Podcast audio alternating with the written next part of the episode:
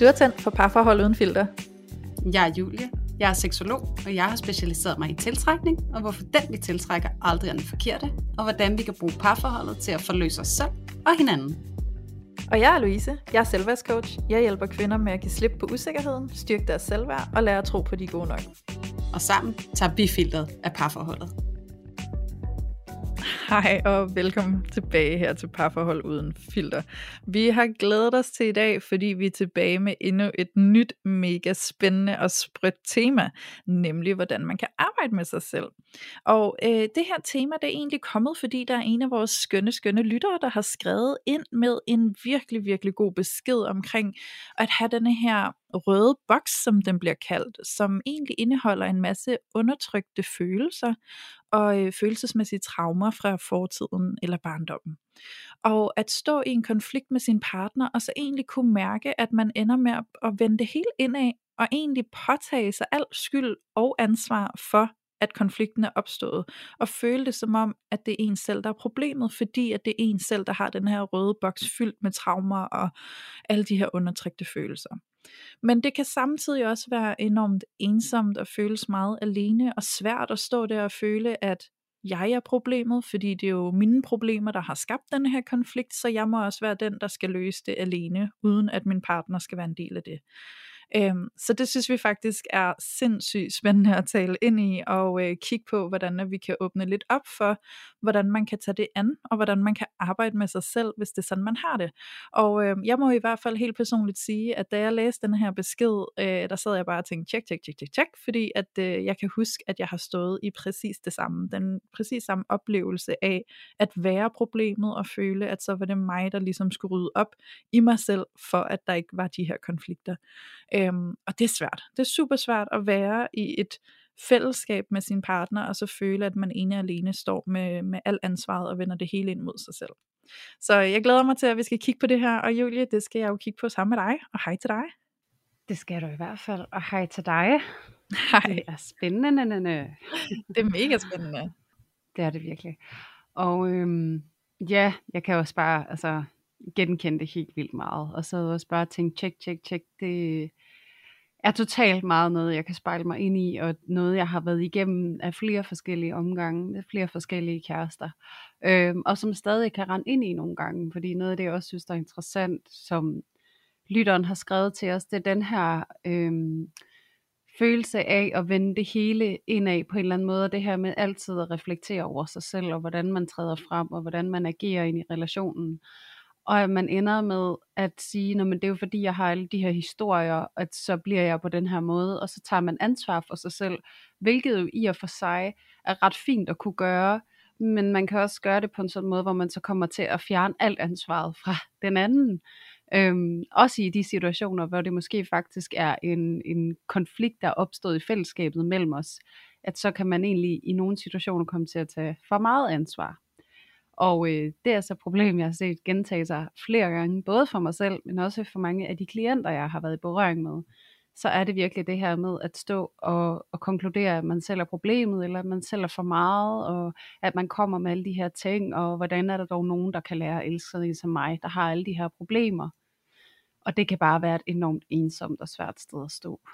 Det kan det virkelig. Også fordi man kan komme til at gøre sig selv til en stor undskyldning, fordi man føler, man er den, der sådan er årsagen til alle konflikterne, fordi det er jo mig og alle mine problemer, der kommer her og skaber ravage. Ikke? Øhm, og det er en rigtig ubehagelig følelse i virkeligheden at stå der og blive helt blind for, at ens partner jo selvfølgelig også har noget med sig, og også har et ansvar, og at der er et fælles ansvar for konflikterne, fordi konflikterne er jo noget, vi skaber sammen, skal jeg til at sige, ikke? Det er jo i virkeligheden nogle ting, der opstår imellem os, som ikke ville opstå, hvis ikke at vi stod over for hinanden. Og stod vi over for et andet menneske, så ville konflikterne måske se lidt anderledes ud, ikke?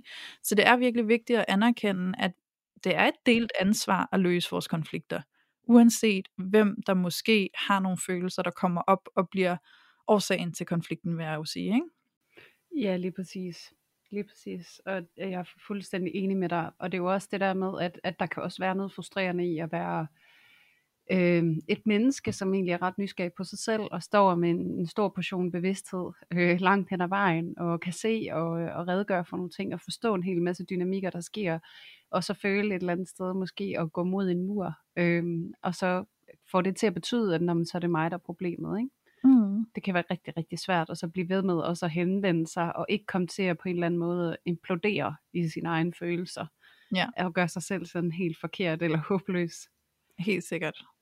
Og jeg tænker faktisk til alle jer lyttere, der sidder og lytter med lige nu, så kommer jeg lige til at øh, fortælle, at Julie og jeg, vi har faktisk siddet her i et stykke tid og prøvet at, at bakse lidt med teknikken, øhm, fordi vi oplever faktisk, at der er en forsinkelse, når vi taler til hinanden.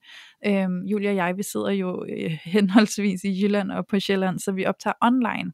Og der er et eller andet med vores online program i dag, der gør, at øh, der går lige et øjeblik fra Julie siger noget til, at jeg kan høre det, og fra jeg siger noget til, Julie kan høre det. Så hvis I får en eller anden fornemmelse, øhm, så er det altså det, der foregår. Men vi gør alt vores bedste for at, øh, at lave det her afsnit på trods af det, og få det til at flyde så godt vi kan. Ja, i dag har virkelig været sådan en særlig udfordrende dag på mange måder. Blandt andet det her teknikmæssige, altså sådan, og så har vi jo været haft op og vende om det, fordi der er nogle spøgelser i din ende, Louise, som går ind og interfererer lidt med mekanikken, og, og omvendt så sidder jeg også og har sådan en, en af de dage der, hvor at, at jeg er lidt tung i bagpartiet, hvis man kan sige det på en pæn måde, ikke? Ja. Øhm, så jeg ved ikke, hvad det er med i dag. Altså det, i dag er dagen imod os, men heldigvis så er det et interessant emne, vi skal omkring, og man kan sige, det der på en eller anden måde lidt opløftende, nu når det skal være sådan her. Helt bestemt. Så er det rart, det er et emne, som vi virkelig er passionerede omkring. Og det er vi jo med de fleste af vores emner, men der er jo selvfølgelig nogle darlings indimellem, ikke? Ja, det kan man vist roligt sige. Og det her, det synes jeg særligt er et af dem. Altså, jeg, har, jeg kan virkelig, som jeg også startede med at sige indledningsvis, jeg kan virkelig godt genkende det. Og, øhm, og nogle gange, når jeg har siddet med klienter, og det sagde jeg også til dig helt indledningsvis, Louise, det her med, at at jeg kan sidde med nogle klienter, der siger til mig, jamen jeg har jo haft en kernefamilie, og det har jo bare været helt perfekt, og jeg har jo virkelig ikke noget at brokke mig over, men alligevel så mærker jeg alle de her svære følelser, og det føles så enormt ambivalent og svært for mig, og, og så den der erkendelse af, jamen nogle gange, så er det største handicap, det skjulte handicap på en eller anden måde, ikke? Ja. Fordi når det hele har set så fint og idyllisk og harmonisk ud, så kan det være rigtig svært at få øje på alt det, som ikke var det. Øhm, kontra hvis man har haft en rigtig svær opvækst, hvor at der er sket mange ting, så kan de fleste mennesker godt se og anerkende, åh ja, det har været hårdt for dig, jeg kan godt forstå det her svært, fordi du har alt det her med dig. Der er ikke den samme sympati eller medfølelse, når man kommer fra noget, som på ydersiden egentlig ser ret godt ud. Så er det mere det der med sådan, ah, men du har haft det godt, og I har jo været sammen, og I har jo haft hinanden, og din mor og far har altid været sammen, og altså sådan hele den her fortælling om, at, at, at miljøet har været så godt, mm. og så det kan på en eller anden måde komme til at devaluere den følelse, man selv står med af, jamen der var noget for mig, som ikke fungerede, som har efterladt mig lidt med den her følelse af utilstrækkelighed, mindre værd, ængstelighed. Det kan være rigtig mange forskellige ting, der ligesom er blevet udledt af den dysfunktion, der har været i den her øh, tilsyneladende kernefamilie, som ser mm. så velfungerende ud, ikke? Jo. Og der kan det altså blive rigtig svært, øh, både at anerkende over for sig selv, at der er noget, man synes, der er svært, men det kan også være svært for andre udefra at anerkende det, at det har været svært. Og det er også der, hvor jeg, sådan gør, jeg lægger meget vægt på, at når vi taler om omsorgssvigt, så er det altså ikke nødvendigvis sådan vandrygt, at du er gået for lud og koldt vand, eller du er blevet udsat for fysisk eller psykisk vold, eller overgreb af den ene eller den anden karakter. Omsorgssvigt, det kommer i så mange størrelser, øhm, og i så mange udtryk. Det kan være der, hvor at der var et eller andet, som betød utrolig meget for os, som vi gerne ville mødes i, og vi blev ikke mødt i det. Og det blev vi måske ikke gentagne gange, fordi at der var nogle voksne omkring os, som ikke havde de samme værdier, eller samme interesser, eller et eller andet, sådan at de simpelthen ikke så, hvor vigtigt det var for os at blive mødt, og det kan godt efterlade en eller anden øh, ligegyldighedsfølelse, eller utilstrækkelighedsfølelse i et menneske, og det kan jo sagtens ske i en fin kernefamilie, så det der med, at, at svigtet, og de ting, vi har med os, kan altså også godt ligge i, da, i noget, som på overfladen ser rigtig fint ud, og som sikkert også har været rigtig fint på mange måder, og det er jo ikke fordi, man altså jeg synes jo det her med at være omsorgsvigtet, det er jo ikke sådan en dom over, at jamen, så er du bare broken, eller den er helt gal, ikke? Men det er bare mm. rigtig vigtigt at anerkende, hvor vi ikke har følt os mødt, ikke? Altså sådan at man netop kan tage hånd om det. Ja. Og, øhm, og grunden til at jeg egentlig bringer det op, det er også fordi den her lytter skriver det her, altså hun bruger det her fine udtryk med, jeg har den her røde boks. og jeg har været igennem alle de her ting, og det er så tydeligt for mig, hvorfor jeg har det svært. Og så har jeg en kæreste, som siger, at han ikke har en rød boks, og mm. han har ikke været igennem alle de her ting, og det ser egentlig fint ud. Og det er jo der, hvor det kan faktisk være rigtig vigtigt at anerkende det her med, at selvom at det kan være svært at få øje på den røde boks, så har vi som regel alle sammen en et eller andet sted, ja. og, øh, og har en eller anden måde at forholde os til den på. Og om det er, at man, man er villig til at gå ind og åbne op for den og kigge ned i den, fordi man kan mærke, at den bliver begrænsende for ens måde at være i livet på, eller om man har brug for at gemme den væk, eller om man slet ikke er bevidst omkring, at den eksisterer. Det kan se ud på rigtig mange måder, og det er derfor jeg egentlig sådan gerne vil fremhæve det her perspektiv på, at, at svigtet det ligger i alle familiekonstellationer. Øhm, og med det sagt, så har heldigvis øh, nioghalvfems procent af forældre, tror jeg, gjort deres allerbedste. Øhm, men vi kommer alle sammen til kort på et eller andet punkt, og det kan godt efterlade et barn og et menneske med en følelse af svigt, som de så må bearbejde senere i livet. Ja. Og det blev sådan en lang svagte, Louise. Men øhm, det kan være, at du har lyst til at gribe den herfra, fordi ja. nu kom jeg derud af en tangent. Men måske det gav øh, anledning til noget refleksion over hos dig. Jamen helt bestemt, også fordi særligt det her, der hører til historien, som du også nævner, Julie, det er jo, at, at hun jo også samtidig skriver, at hun har jo spurgt sin partner ind til, når man, hvor, hvor ligger din røde boks hen, ikke? Altså sådan, hvad indeholder den af spændende ting og sager, så at sige. Øhm, og så for at vide, at jeg har ikke nogen røde boks, det, det tilføjer jo endnu mere til den der følelse af sådan, nå, hvis du ikke har en rød boks, og jeg har en rød boks, så må det jo være mig, der er problemet i vores konflikter, fordi så er det mig, der kommer med al balladen, ikke? Øhm, og det kan være rigtig, rigtig, rigtig svært, fordi når man står der i den der følelse af, hmm, okay, min partner har ikke nogen rød boks, jeg har en rød boks fyldt med undertrykte følelser, og traumer, og ballade, og alt muligt andet, som det driver til konflikter, jamen, så kan vi også godt komme til måske at pedestalisere vores partner og gøre dem til den her rene engel, der egentlig bare er totalt problemfri, og øh, at, at, at gå rundt med den her følelse af, at hvis jeg nu ikke havde alle de her problemer, så havde vi slet ikke nogen konflikter, ikke? Øhm, og, og der bliver jeg bare nødt til at sige, at det er altså ikke nødvendigvis sandt, og det er med meget høj sandsynlighed ikke sandt. Øhm, fordi at konflikterne opstår jo mellem jer, og den dynamik, der er i jer. Og jeg vil også sige det sådan her, at din partner siger, at han ikke har en rød boks. Øh, det har jeg også lyst til at være inviterende til at være undersøgende på, fordi ligesom Julie siger, at der kan være usynlige følelsesmæssige traumer, vi har fået selv, når vi er vokset op i, i en kernefamilie, øhm, så kan vi jo også godt gå rundt selv og tro, at vi ikke har en rød boks, selvom vi har en. Vi har bare ikke set den endnu. Så vi er ikke blevet bevidste omkring nogle af de følelsesmæssige traumer, vi faktisk har på os, som får os til at reagere på nogle bestemte måder. Og derfor så tror vi ikke, at vi har en rød boks. Vi tror ikke, vi har nogle traumer med os. Vi tror egentlig, vi går rundt og er sådan helt ren, ikke? Øhm, og øh, og, og det, det i sig selv kan jo være en, et led i konflikten, i optrapningen til konflikten, ikke? Fordi så kan det også være, at partneren måske kigger på dig og tænker, here we go igen, ikke? Nu er du der igen med al din ballade, ikke? Og kan du ikke få lidt styr på dine følelser og sådan noget, ikke? Og så bliver man jo nærmest bekræftet i, at man er problemet, og samtidig med, at man selv går rundt og føler, at man er problemet, ikke? Øhm, og det er virkelig ubehageligt. Ja. Det er virkelig en frygtelig konstellation at gå rundt i.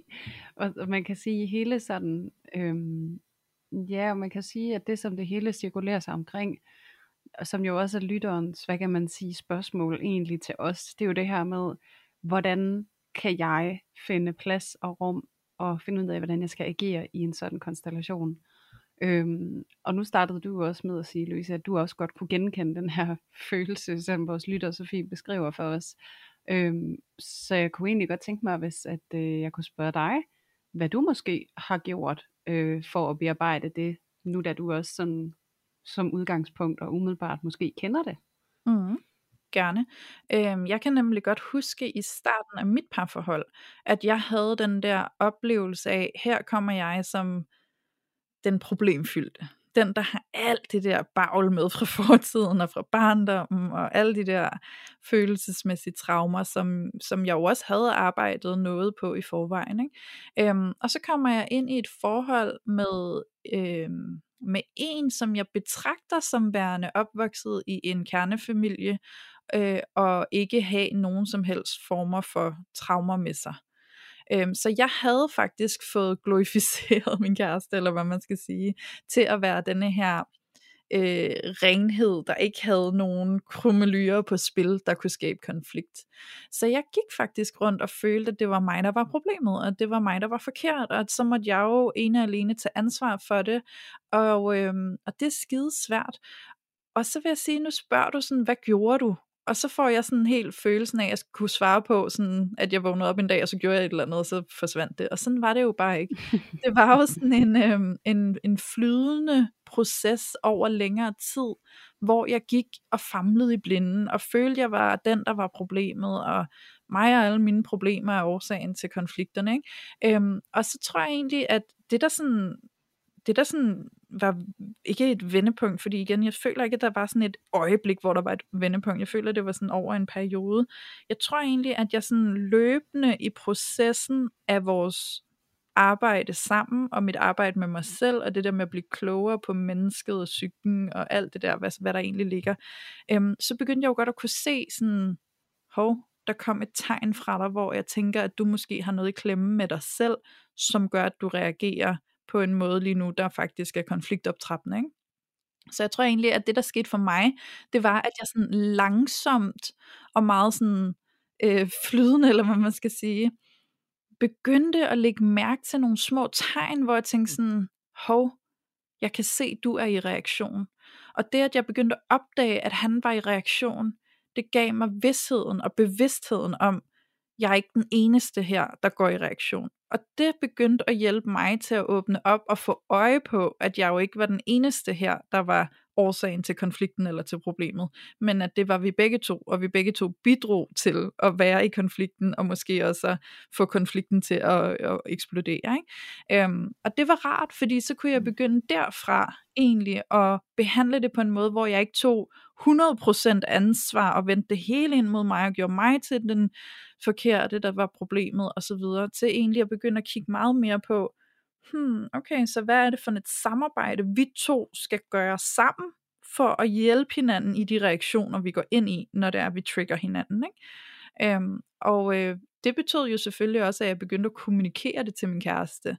Øhm, så, så der ligger jo også et element i, på en eller anden måde, at finde en finfølende måde at kommunikere på, hvor at du kan gøre opmærksom på, at du lægger mærke til en reaktion i din kæreste. Øhm, og en reaktion i ens kæreste kan jo også være stillhed, ikke? Det, det, det bliver jeg lige nødt til at sige, for der kan måske sidde nogle af jer derude, der tænker, min kæreste har ikke en reaktion, så jeg må jo de facto være problemet, ikke? Øhm, men en reaktion på noget kan også være at gå i stillhed og bare blive sådan ja. neutral. Det kan også være en reaktion. Så læg mærke til det, at bare fordi din kæreste måske virker afbalanceret, stille og neutral, så er det ikke ens betydende med, at din ja, nu siger jeg kæreste, ikke? Men at din partner ikke også er i reaktion. Det kan være, at det netop er deres måde at gå i reaktion på. Ja, yeah. Og jeg tænker også, at sådan, altså det er jo de der reaktioner, der kan se ud på rigtig mange måder, som kan være interessante at undersøge sammen. Og det, jeg plejer jo også at være fortaler for, at, sådan, at det kan være ret fint at imødekomme de konflikter, der kommer, ved at tale om, hvad det er, der sker uden for, konflikter, kon, uden for konflikterne. Så hvis man sidder i en situation, hvor man alligevel er tæt på hinanden, eller har et eller andet godt flow imellem sig, at så måske i talesæt det her med, hvad gør det egentlig ved dig, når at jeg kommer til at reagere på den her måde. Det kan jo for eksempel være, at øh, jamen, jeg er vokset op med svigt i min barndom, og det kan være, at du er den med det tydelige svigt, og så sige, jamen jeg har det sådan, når du for eksempel skal ud, eller et eller andet, så får jeg nogle gange de her voldsomme reaktioner, hvor jeg bliver utrolig ængstelig og bange, eller har brug for, at du er ekstra opmærksom på mig, eller og hvad gør det egentlig ved dig i de situationer? Hvad, hvad kan du mærke, der sker inde i dig? Får du en impuls til at altså, kæmpe, flygte eller fryse måske? Altså sådan, hvis man skal tage det helt ned i de der banale, fordi det er altid en af de tre, som vi ender med at gå med, ikke? De her sådan autoresponsreaktioner øhm, på noget, som virker udfordrende for os. Og det kan jo også være, jeg har lagt mærke til, at når jeg er i den her ængstelighed, så bliver du stille. Øh, hvad handler det om? Hvad, hvad sker der inde i dig lige der, når du ser mig på den måde? Øh, hvad er det, du mm. føler impuls til at gøre eller sige? Eller så det her med netop at blive nysgerrig på, jamen, hvordan ser det ud, det der sker inde i dig, og hvad kan det måtte handle om os? Altså, fordi så er det, vi kan få noget dialog og nogle samtaler omkring, jamen, hvad er det, der er svært for os hver især? Altså, og så, så det ikke også altid er den, måske med den mest øh, udadreagerende adfærd, som bliver, øh, hvad kan man sige, problembæreren, fordi det er dem, der er symptomet på problemet, mm. som er noget, der eksisterer inde i relationen, ikke? Jo, helt sikkert. Og øhm, jeg, jeg har egentlig også lyst til at dele en ret fin opdagelse, jeg gjorde øh, med en klient, hvor at vi fandt ud af, at det der med at blive stille, det var faktisk, øh, altså min klient øh, udtrykte også, jeg ved faktisk ikke, hvorfor jeg bliver stille, det er som om, jeg bare slet ikke ved, hvad jeg skal gøre i konflikten, ikke? Øhm, og det er, det er jo svært for partneren, fordi, hvad, hvad sker der egentlig inde i dig? Mm, det kan jeg ikke svare på, ikke? Og øh, det var ret fint at høre, hvordan at øh, i sessionen fandt vi frem til, at det faktisk er fordi, at min klient har den der oplevelse af, øh, jeg føler, at jeg skal finde det rigtige at sige nu. Øhm, og, mm. og den der følelse af at skulle finde det rigtige at sige og være så bange for at sige noget forkert resulterer i bare at være stille og egentlig og, og lukke lidt ned og blive sådan, jeg, jeg er bange for at jeg siger det forkerte, så det er nemmere bare ikke at sige noget, ikke? Men, men man kan sagtens have det sådan, og det ligger sådan helt og opererer nede i et dybere plan, man ikke er bevidst om, så man kan ikke engang fortælle, at det er det, der sker. Og det er jo så fint, når man så kan få det op til overfladen, som vi gjorde i den session, hvor vi fandt ud af, at det er det, der sker. Fordi så kan man gå til sin partner og sige, det er faktisk fordi, at jeg kan mærke, at jeg bliver bange for at sige det forkerte, ikke? Jeg er faktisk bange for, at den her konflikt, den måske ja. stikker endnu mere af, hvis jeg får sagt det forkerte.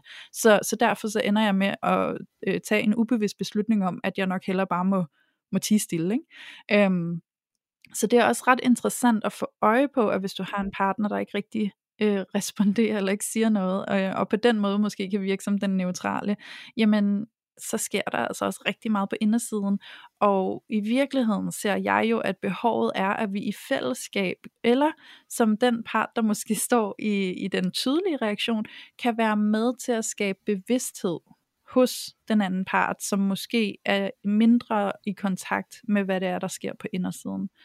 Øhm, fordi nu lad os tage eksemplet med den her lytter, der har skrevet ind, som skriver, jeg føler, det er mig, der er problemet, jeg føler, det er mig, der står med den røde boks, og min partner siger, at der ikke er nogen rød boks, så, så det er mig, der ligesom skal have ansvar og vende det hele indad, ikke?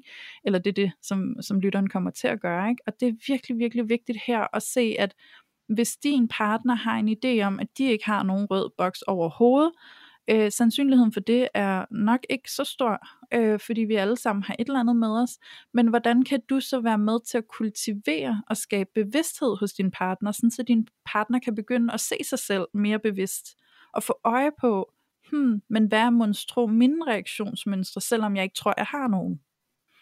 Ja, det synes jeg også lyder rigtig, rigtig fint. Og så er der jo også, altså, der er jo altid en risiko for, at man også kan være sammen med en partner, som måske ikke har et ønske, Øh, om at have den grad af bevidsthed i parforholdet, og så er du egentlig, altså så skal du egentlig vende tilbage til med dig selv, og hvad er dine værdier, og hvad vil du gerne have i et parforhold, og så er det jo der, du måske har brug for så at blive tydelig, ikke? Altså jeg vil gerne være i et parforhold, hvor vi taler om de her ting, og hvor vi deler med hinanden, hvad det er, vi synes, der bliver svært, og prøver at komme igennem de her konflikter eller reaktioner sammen øh, i fællesskab. Så det er jo der, hvor man skal gøre det klart med sig selv, hvad er mine værdier, og hvad er det, jeg har brug for at forfølge her, for at være autentisk over for mig selv. Fordi at, øh, ja. at vi er nødt til hele tiden, og jeg tror egentlig, det der er også sådan lidt af nøglen i det her afsnit og i det her dilemma, det er det der med, at vi er nødt til at fokusere på problemet, i stedet for at gøre selv til problemet. Øhm, og så se, at det er et samspilsmonster, øh, som Line Bessø kalder det, ikke? Øhm, det er et samspilsmonster, mm-hmm. vi er op imod. Og så er der måske en, der er tavs, og en, der larmer, og så er det hurtigt den, der larmer, som ligesom får øh, prædikatet med, at det er dig, der er den, der som skaber dramaet i parforholdet. Men det er samspillet mellem os, der aktiverer os hver især, om så en bliver tavs, og en bliver larmende, ikke?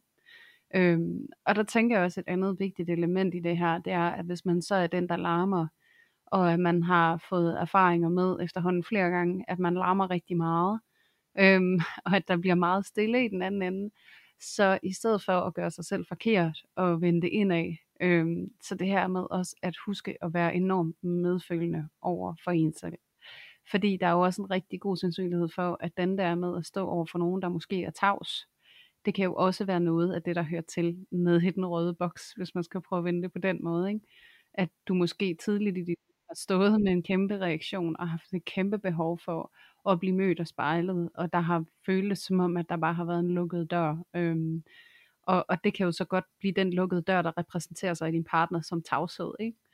øhm, og i stedet for at forkert gøre dig selv, som du sikkert har gjort en milliard million gange, øhm, fordi det nok er det, der ligesom har skabt problematikken i første omgang, da du som barn stod der, fordi børn de oplever subjektivt, og de tænker, når hvis der er tavst, så er det fordi jeg er problem, det er fordi at jeg ikke skal lyttes til, det er fordi jeg er for meget. Så der har mm. været den der, øh, der har sået det der frø til at vende det indad. Øhm, og der er det bare rigtig vigtigt, når du så står her som voksent menneske inde i en parforholdsrelation, og så på en eller anden måde vende det der øhm, med at vende det indad på sådan en, det er også din, din skyld måde, til at være sådan en medfølelse i forhold til, hvad sker der med mig, når jeg står her? Hvad er det, jeg bliver grebet af? Hvad er det, hvad er det jeg har brug for? Hvad er det, jeg egentlig længes efter? Jamen jeg længes måske ja. efter at mærke tryghed, jeg længes efter at mærke omsorg, jeg længes efter at blive set. Øhm, fordi det er også nogle af de her spørgsmål, du kan stille dig selv i de her situationer, der gør, at du kan blive meget klar på, hvad er mit egentlige behov? Fordi så det her behov, det mm-hmm. kan du så udtrykke. Og der kan du også blive meget skarpere på at fortælle din partner, hvad det er, du gerne vil have ham eller hende til. Og sige, jeg, jeg har ikke brug for, at du køber ind i min historie, nødvendigvis, og giver mig ret i alt det, jeg reagerer på. Men jeg har brug for at mærke, at du er her med mig i det. Øhm, så det der sted, fordi der kan også være noget forløsende over for ens partner. Sådan, det er, jeg er ikke ude på at gøre dig forkert, når at jeg bimler og bamler. Øh, men jeg er ude på at blive set. Og det har jeg brug for. Og hvordan kan det se ud for mig? Så det er jo nogle spørgsmål, du ja. kan stille dig selv, og så ikke gøre det forkert, at du har det behov. Fordi at vi kommer til verden, og vi bliver til i samspillet med andre.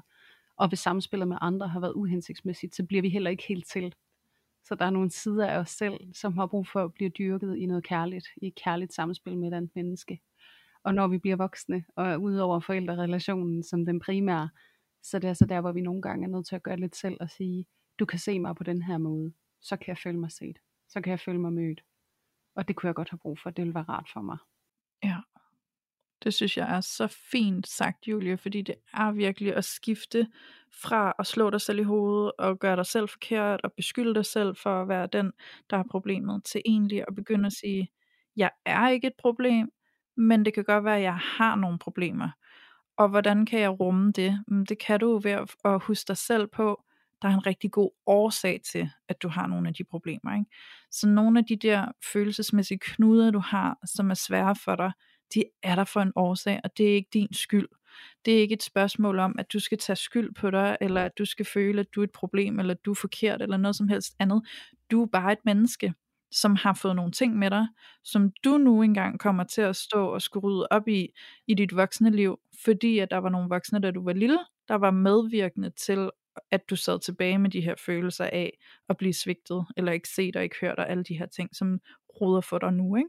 Så, så det er virkelig at forvente din tankegang, så, så, så snart du mærker, at du står og vender det ind mod dig selv, med en hammer i hovedet, hvor du fortæller dig selv, at du er et problem, så stop lige op og sige, jeg er faktisk ikke et problem, jeg har nogle følelser, og mine følelser er helt valide, hvordan kan jeg tage hånd om dem? Ja, lige præcis. Og det, og det er jo egentlig den måde, du siger det på, Louise, er jo egentlig helt vildt oplagt til at lave den der formulering, som virkelig er sand, og det er, du er ikke et problem, men du har et problem. Og du har brug for ja. at blive set og mødt og støttet i at løse det problem, fordi det er noget, du føler, der stiger dig hen over hovedet. Og det er faktisk helt legitimt og okay og på sin plads, at når man har valgt at have et menneske så tæt på sig, at, så, at man rækker ud, når man står med et problem, man ikke kan løse. Og det er lige så legitimt, at det menneske, vi rækker ud til, som vi har valgt skal være så tæt på, ikke altid kan imødekomme os i den problemløsning. Ja. Og så er det også rigtig vigtigt at have en anden form for støtte, netværk, øh, veninder, familie, øh, venner, whatnot. Det kan være en, en hel variation af en masse forskellige mennesker, øh, som så kan på en eller anden måde støtte dig i det, som bliver svært for dig. Fordi at igen, det er ikke, det er ikke den der analyse af, men er jeg forkert, fordi jeg har et problem? Nej, det er du ikke. Du, du har et problem, og det er helt okay. Og nogle gange, så skal du rette et sted hen, hvor der er plads til det. Fordi det kan også aktivere problemer over i din partner eksempelvis. Øhm, og der kan jeg jo godt lide også, da vi havde besøg af Amanda Lagoni herinde, hvor vi snakkede om det her med, at elske ikke er en følelse. Øh, men det her med kærlighed, og det at vise, at man elsker hinanden, det er handlinger på en eller anden måde, ikke? Øhm, og at man jo ikke altid kan bruge sin partner til alting i ens liv. Øhm, og der er nogle problemer, og nogle frustrationer, og nogle ting, som vi kommer til at skulle overkomme i os selv, hvor at der også er behov for, at vi rækker ud til andre og bruger andre, så vores partner ikke skal have alle hattene på. Og det synes jeg egentlig også bare er et vigtigt element at have med ind i det her, at vi godt kan havne i nogle ting, der virker så overvældende og så svære, at det kan være svært for vores partner at være vores støtte i det, særligt hvis de også selv bliver aktiveret. Så hvordan kan vi også mm. på en eller anden måde læne os ud og læne os ind i nogle af de andre relationer, vi har. Det er altså virkelig, virkelig vigtigt også at kunne se, hvornår det er på sin plads at gøre. Ja, og særligt også fordi, at hvis vores partner er den eneste relation, vi nogensinde sådan lader os støtte af, så kan vi jo blive så afhængige af vores partner, at vi i endnu højere grad gør os selv til et problem og føler, at vi er eneansvarlige for ikke at skabe konflikter i parforholdet, fordi at vi lige pludselig bliver bange for at miste vores partner, fordi at vores partner er blevet den eneste søjle i vores liv.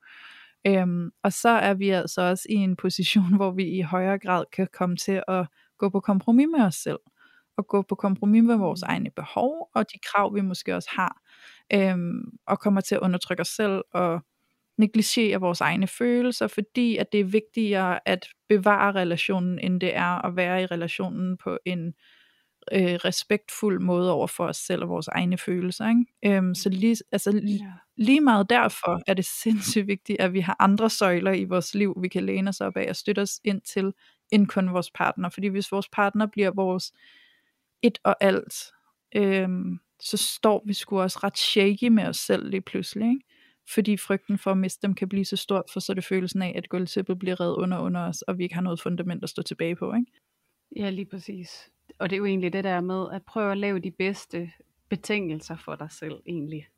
Ja. Ja, fordi at, at det er det der med, at hvis, altså jeg synes egentlig, du får sagt det på en rigtig fin måde, Louise, det her med, at det bliver så porøst på en eller anden måde, og det bliver sådan en enorm tyngde på den ene relation, at det kan være svært for nogen som helst at leve op til. Altså uanset hvor stor kærligheden så end måtte være, så det er altså bare så vigtigt, at vi tør at læne os ind i et fællesskab af andre, øh, og relation til andre, mm-hmm. og give os selv den plads, vi har brug for i de andre relationer. Og jeg kan jo altså tale sådan helt fra mig selv, og helt personligt, også bare sådan helt højaktuelt, at jeg også øh, i nogle udfordringer, hvor at min kæreste støtte ikke nødvendigvis øh, kan slå til, fordi at han også er fyldt op af nogle ting.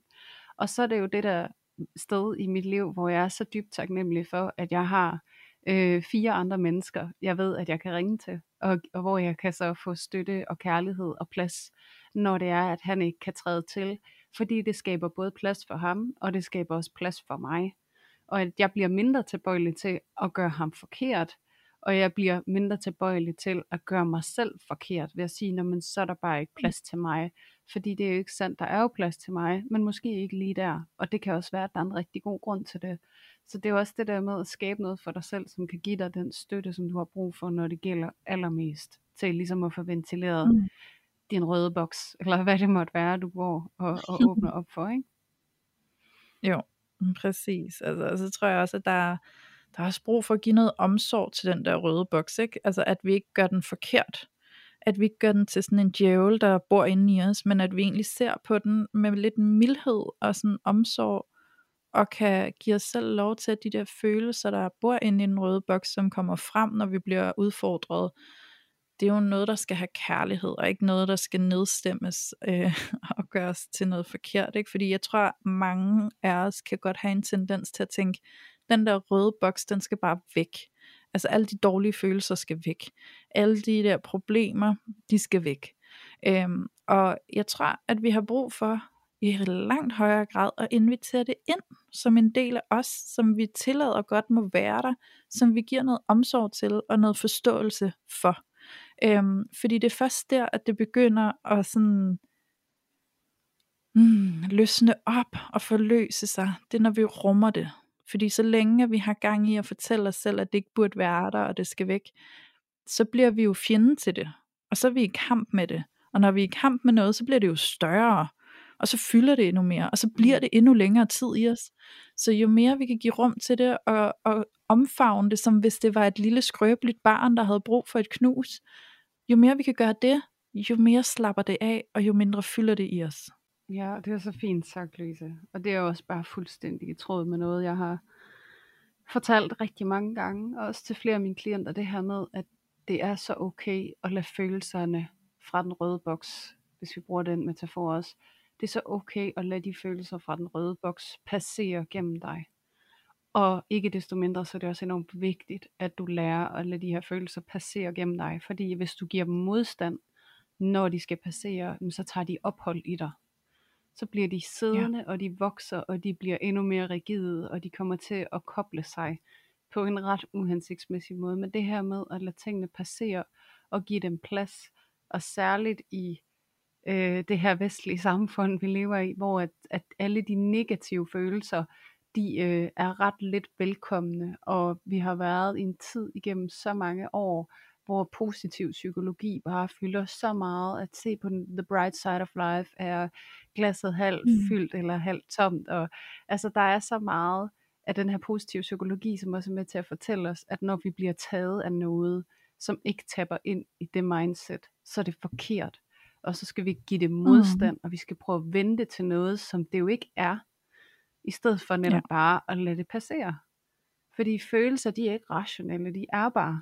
Og, de, og hvis ikke vi giver dem plads, så tager de ophold. Så det er jo egentlig virkelig at, at, at tillade sig selv at gøre lige præcis det, og give dem plads. Ja, præcis. Og igen, så har jeg, det har jeg nævnt før, men jeg siger det bare lige igen, følelserne er ikke farlige. Fordi jeg oplever, at rigtig mange af os er faktisk bange for vores følelser.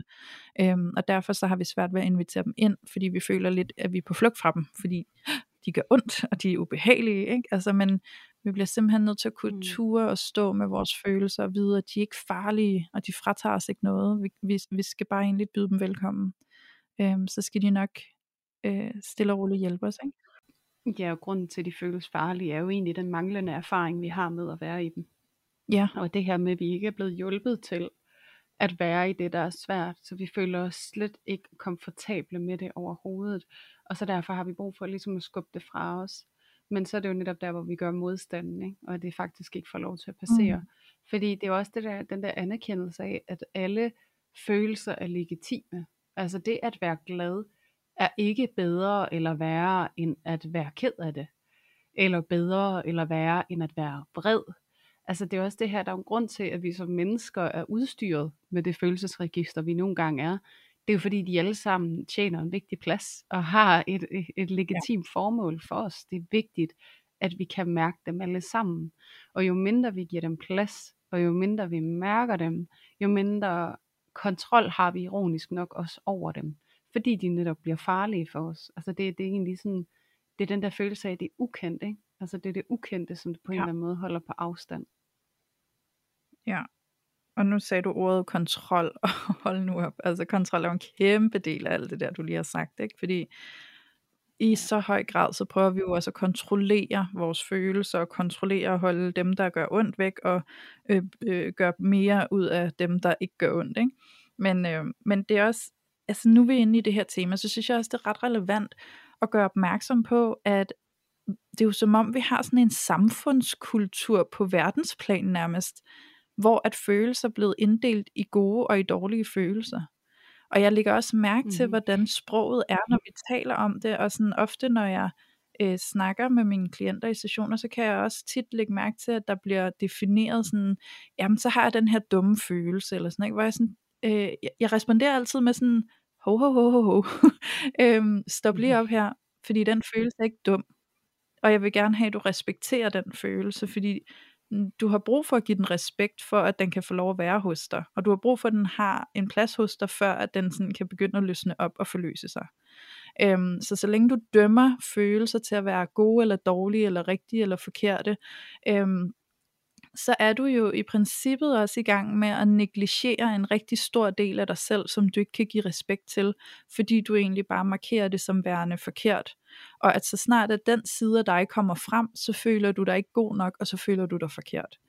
Øhm, så prøv at forestille dig, hvis du ikke vurderer, at nogle følelser hører til over i det gode, og nogle følelser hører til over i det dårlige, men at du i højere grad laver sådan en Øh, bare sådan en stor masse af følelser, som, som ligger i den samme kategori, og det bare er følelser. De er ikke gode, de er ikke dårlige, det er bare følelser. Øhm, prøv at forestille dig, hvad det ville betyde for dig og din oplevelse af dig selv, at du ikke længere inddeler dem i grupper, der hedder gode eller dårlige. Fordi nu kan ja. alle slags følelser få din respekt. Der er ikke nogen følelser, der bliver undertrykt eller negligeret, fordi du ikke føler, der, at de må være der, fordi det er jo de dårlige. Øhm, og, så, og så frigør dig fra hele den sådan, historie, du har fået i din opvækst, fra alle de voksne, der har øh, negligeret alle de følelser, og lært dig, at visse følelser var de forkerte eller de dårlige. Ikke? Fordi læg mærke til, at de følelser, du har svært ved at være med, det er sikkert sådan noget som, når du er sur eller vred, eller et eller andet i den stil, ikke?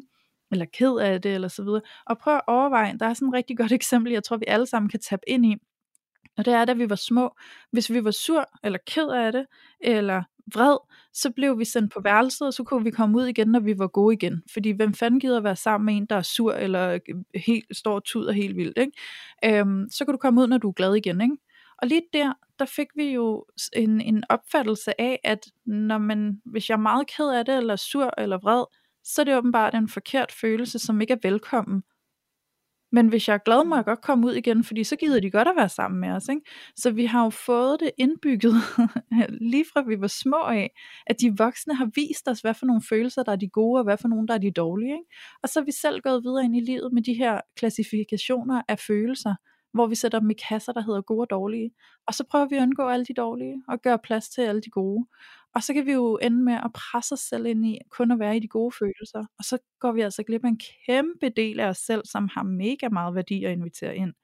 Øhm, så giv dig selv lov til at træde ud af den der kultur, hvor følelser bliver puttet i rigtige og forkerte kasser.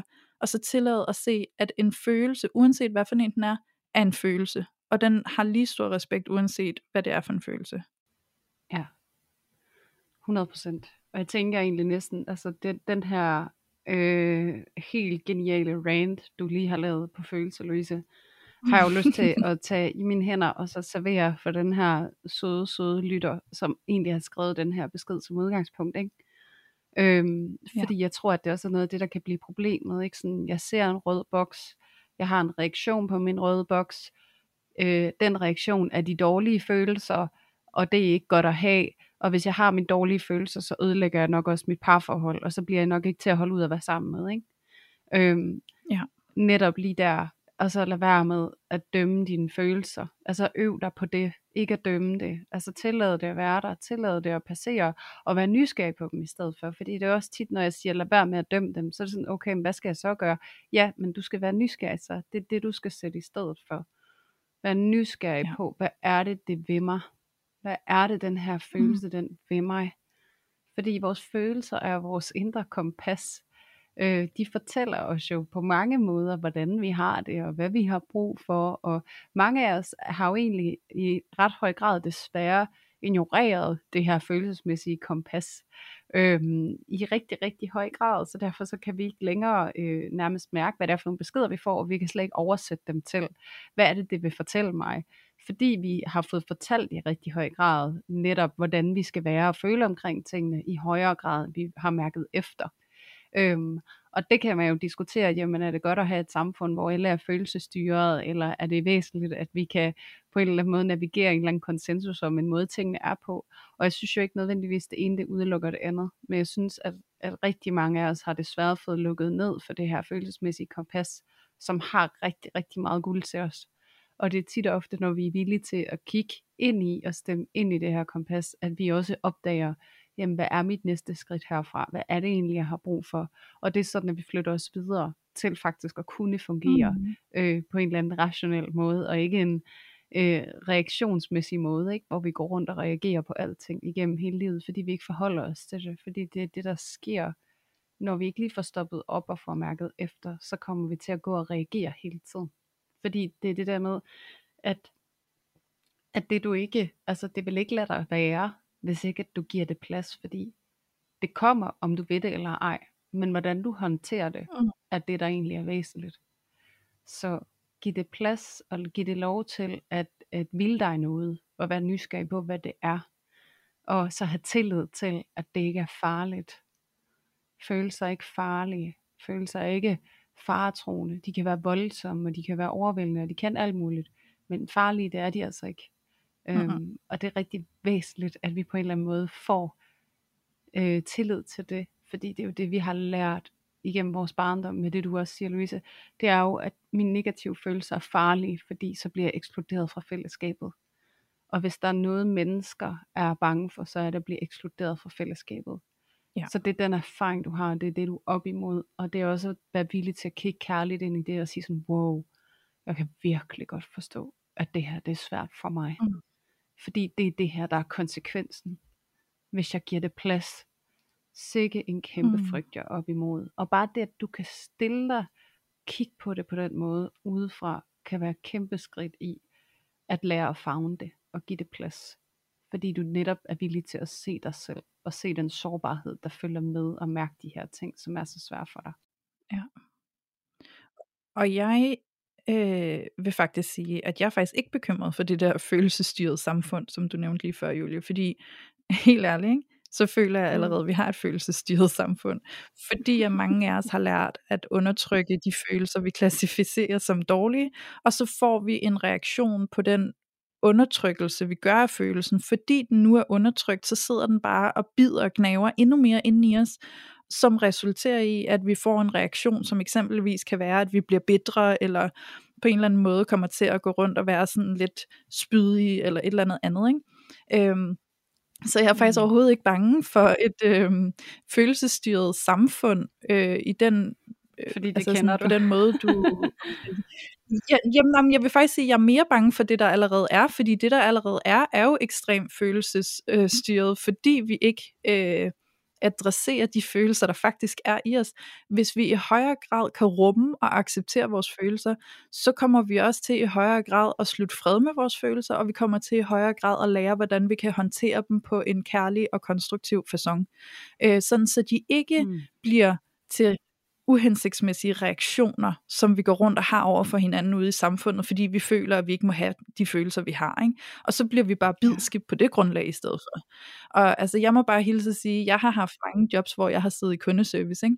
Og øh, hvis du vil have et bevis på det, jeg siger, så skal du bare prøve at arbejde i en kundeservice. Fordi der får du altså virkelig bare kastet lige i face, hvad det vil sige, at folk er i en bitter reaktion på nogle følelser, de undertrykker. Fordi det er bare folk, der er gale og rasende på sådan en helt ulogisk plan, ikke? Som du så skal sidde som kundeservice øh, og, og på en eller anden måde afhjælpe og håndtere, ikke? Så det er ret interessant. Øhm, og, øh, og på den måde, så har jeg det sådan, hvis, hvis vi kan at tænde mere til de der følelser, så kan vi altså også øh, få mere ro på ude i samfundet, fordi vi kan opføre os meget bedre over for hinanden, når vi ikke er på flugt fra vores egne følelser.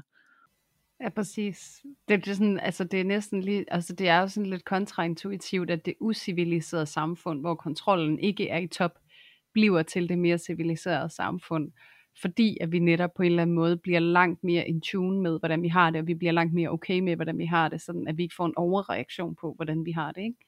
Ja. Fordi det er jo også, altså jeg kan jo godt lide det, det hele den der øhm, ideologi igen med de der badebolde, ikke? Altså jo mere vi holder op ned under vandet, og der kan stå vrede på den ene af dem, der kan stå kedelighed på den anden, der kan stå skuffelse, der kan stå bitterhed, der kan stå øh, grådighed, der kan stå misundelse, der kan stå alt muligt på de her badebolde, og jo mere vi prøver at holde dem nede, jamen jo mere vildt og rabialt bliver det også, når de så kommer op til overfladen, fordi vi har absolut ingen kontrol over dem, fordi vi har ingen erfaring med at være i dem. Vi har kun erfaring med at undertrykke dem. Og det er jo det, og det, er jo mm-hmm. det der er så sjovt, ligesom, når du siger, at vi lever jo allerede på en eller anden måde i et følelsesstyret samfund, og det er jo det der med, at det bliver følelsesstyret på den der øh, ikke særlig konstruktive måde, fordi vi hele tiden kommer til at gå og reagere på hinanden, i stedet for at agere. Mm-hmm. Øhm, Så det der med at agere ud fra følelser, er noget de færreste af os egentlig formår at gøre, fordi vi kun har, er blevet efterladt med at reagere på dem, fordi at der ikke er nogen, der kunne hjælpe os med dem, fordi de heller ikke kunne finde ud af at agere i de svære følelser. Så det er jo, altså, ja. det er jo altså, skruen uden ende, ikke, på en eller anden måde, og måske ville det i højere grad, hvis at vi blev bedre til at tolerere vores følelsesapparat øh, på, i alle dets facetter og nuancer, at så vil det måske faktisk blive nemmere at være her, og ikke mindst også at være i et parforhold med et andet menneske, fordi at der var en anden rummelighed over for en selv, og de reaktioner, der følger med. Ja, og det er jo faktisk kun skruen uden ende, indtil at nogen af os vælger at være mønsterbryderne, ikke? Og det er jo, altså det er også et ret fantastisk arbejde, som jeg godt kan lide at, at lave. Det er jo det der med, at det går fra generation til generation til generation. Så når du mærker, at du har nogle, øh, lad os gå så sige, issues med dig selv, Og, og prøv at lægge mærke til, hvad er det for nogle følelser, der er svære for dig, hvad er det for nogle historier, du går rundt og har med dig selv omkring de følelser, så prøv at kigge på din mor eller din far, og så prøv at kigge på deres forældre og deres forældre, og så prøv at se, om ikke at der går et mønster hele vejen ned igennem til dig, fordi det er egentlig bare ofte nogle mekanismer og nogle mønstre, som vi har arvet fra vores tidligere generationer. Det er et ret fint stykke arbejde, vi kan lave der, og der kan vi jo komme ind og øh, agere mønsterbryderen, der siger, nu stopper det hos mig, jeg sender det ikke videre I, i mine børn, hvis du skal have børn i, eksempelvis, eller den måde du er over for andre mennesker, dine medmennesker, der kan du vise noget nyt og give noget andet, og på den måde kan vi langsomt bidrage til at, at lave et skifte på verdensplan, ikke? Altså i hvordan vi hænger sammen og hvordan vi interagerer med hinanden. Det er ret fint. Ja, ja, ja, det er ret fint. Og så til alle jer, der har børn derude, øhm, I kan jo allerede gå i gang nu med jeres egen børn. øhm, Det er en ret særlig oplevelse at så prøve, og nogle gange at så øve sig på at give det videre, som man ikke selv fik. Og der kan man altså allerede begynde at mærke en lille forskel i, at der er nogle følelser, som bliver mere okay, og også det der med at være ked af det, øh, eksempelvis, eller vred, det kan godt få lov til at være der, og det kommer ikke til at overtage det hele, fordi det bare får plads, når det er. Øhm, og det er jo den ja. erfaring, vi vil få, når det er, vi giver det plads, fordi de fleste af os frygter, det over, så kommer det helt ud af kontrol. Nej, det gør det, når vi prøver at suppresse det, når vi prøver at undertrykke det, når vi prøver ja. at forkaste det eller fornægte det, så kommer det ud af kontrol. Så prøv bare at give det plads også, at det der med, at, at vi bliver bedre til at bare være med andres følelser. Ikke tage ansvar for dem, eller tro, vi skal gøre noget ved dem, men bare være med dem. Og det vil jeg næsten også sige til dig, kære lytter, som skrev den her rigtig fine besked til os. Når du sidder der med din røde boks på skødet, og trolden den springer ud, og der er et eller andet på spil for dig. Jeg tror måske, at det vil være ret fint at få fortalt din partner, at det du har brug for, det er at kunne mærke, at du må være der med det som er. Øhm, fordi at det handler ikke om, at du skal give dig selv skyld, eller tage et overansvar, eller gøre dig selv forkert. Men du skal skabe den plads for dig selv, som du har brug for, til at lære og erfare, at følelserne ikke er farlige, og at der er plads til dem i en kærlig relation. Og hvis din kæreste så sidder og tænker, puha, det er stort for mig, det har jeg svært med at rumme, okay, hvad handler det om? Kan vi prøve at tale om det? Kan vi prøve at finde ud af, hvordan vi kan agere i det? Skal jeg alliere mig med en veninde, eller en forældre, eller en ven? Er der et andet sted, jeg så må gå hen med det? Og så kan vi øve os lidt på, at det også kan være her, hvordan ser det ud, men lad være med at vende det indad, vær i stedet for nysgerrig på, hvad det ved dig, når det kommer. Ja, ja, og jeg synes lige, du sagde det her med frygten for, at tingene går ud af kontrol, ikke? Og der har jeg bare sådan, jeg sidder lige med sådan en tanke, der dukkede op, da du sagde det, som jeg har lyst til at dele, inden vi runder af, og det er jo, at tingene kan jo i virkeligheden kun gå ud af kontrol, når vi forsøger at pålægge kontrol til tingene, ikke? Øhm, så det kan jo ikke gå ud af kontrol, hvis vi giver lidt slip i kontrollen, og det tror jeg, at rigtig mange af os har brug for at tage til os. Altså nu er jeg selv kontrolmenneske, og øh, gør mig umage med at arbejde med det, for jeg kan se, hvordan det spænder ben for mig øh, i ny og næ, når jeg prøver at tage for meget kontrol, og jeg prøver at have kontrol over tingene. Og det er jo der, at det begynder at føles shaky, fordi uh, så skal vi også holde stramt fast, ikke, for at holde den der skide kontrol. Og øh, i virkeligheden, så kan tingene kun gå ud af kontrol, når vi prøver at holde kontrol på tingene. Så hvis vi giver mere slip på kontrollen, så er der rum til, at der ikke er noget, der kan gå galt, fordi der er ikke noget, der skal være på en bestemt måde. Vi kan bare se, hvad der sker, og så stole på, at det kan vi også godt klare, ikke? Så øh, invitation til at give lidt mere slip på kontrollen. Mm-hmm. Og så øh, skift kontrollen ud med tillid og accept. Og tålmodighed. Ja. Og tålmodighed, ja. Det er virkelig vejen frem. Ja, det er den, det er den kærlighed, som vi viser os selv, som andre også kan spejle os i.